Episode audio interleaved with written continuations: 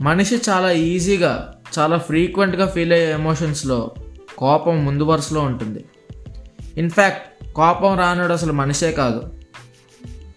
మనకు కోపం వస్తే కాఫీ కప్పులు విసిరేస్తాం ప్లేట్లు పగలగొట్టేస్తాం ఫోన్లో నేలకేసి కొట్టేస్తాం. కానీ యాంగర్ ఉన్నవాడే ఏదో ఒకటి చెప్పే ప్రయత్నం చేస్తాడు. Be it an actor writer poet painter journalist any creative person వాడి క్రియేటివిటీ వెనక చాలా కోపం ఉంటుంది. చార్లీ చాప్లిన్ చేసిన సెటైరికల్ కామెడీకి యుఎస్ నుండి బహిష్కరింపబడ్డాడు. ఒక కమెడియన్ని దేశం బహిష్కరించిందంటే వాడు ఎంత సీరియస్ వ్యక్తి అయి ఉంటాడో మనం ఊహించుకోవచ్చు.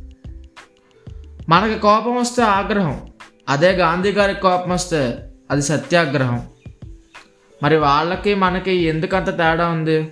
వాళ్ళది కోపమే మనది కోపమే కదా? మన హరీష్ శంకర్ గారు చెప్పినట్టు మనిషికి కోపం ఉండవచ్చు ఆవేశం ఉండొచ్చు మొండితనం ఉండొచ్చు. కానీ దానివల్ల వాడు ముందుకెళ్తున్నాడా వెనక్కి వెళ్తున్నాడా అనేది మ్యాటర్. వాళ్ళ కోపాన్ని వాళ్ళు ఛానలైజ్ చేసుకున్నారు. కోపాన్ని చూపించడానికి ఒక ప్లాట్ఫామ్ ఎంచుకున్నారు.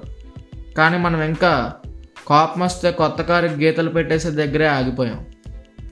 అందుకే వాళ్ళు మహానుభావులు అయ్యారు మనం మూర్ఖులుగా మిగిలిపోయాం. చివరిగా ఒక మాట. మన ఆగ్రహం సత్యాగ్రహం అంత గొప్పది అవ్వాల్సిన అవసరం లేదు. కానీ మన ఆగ్రహానికి సామాన్లు పగిలిపోయే స్థాయిలో మాత్రం మిగిలిపోకూడదు.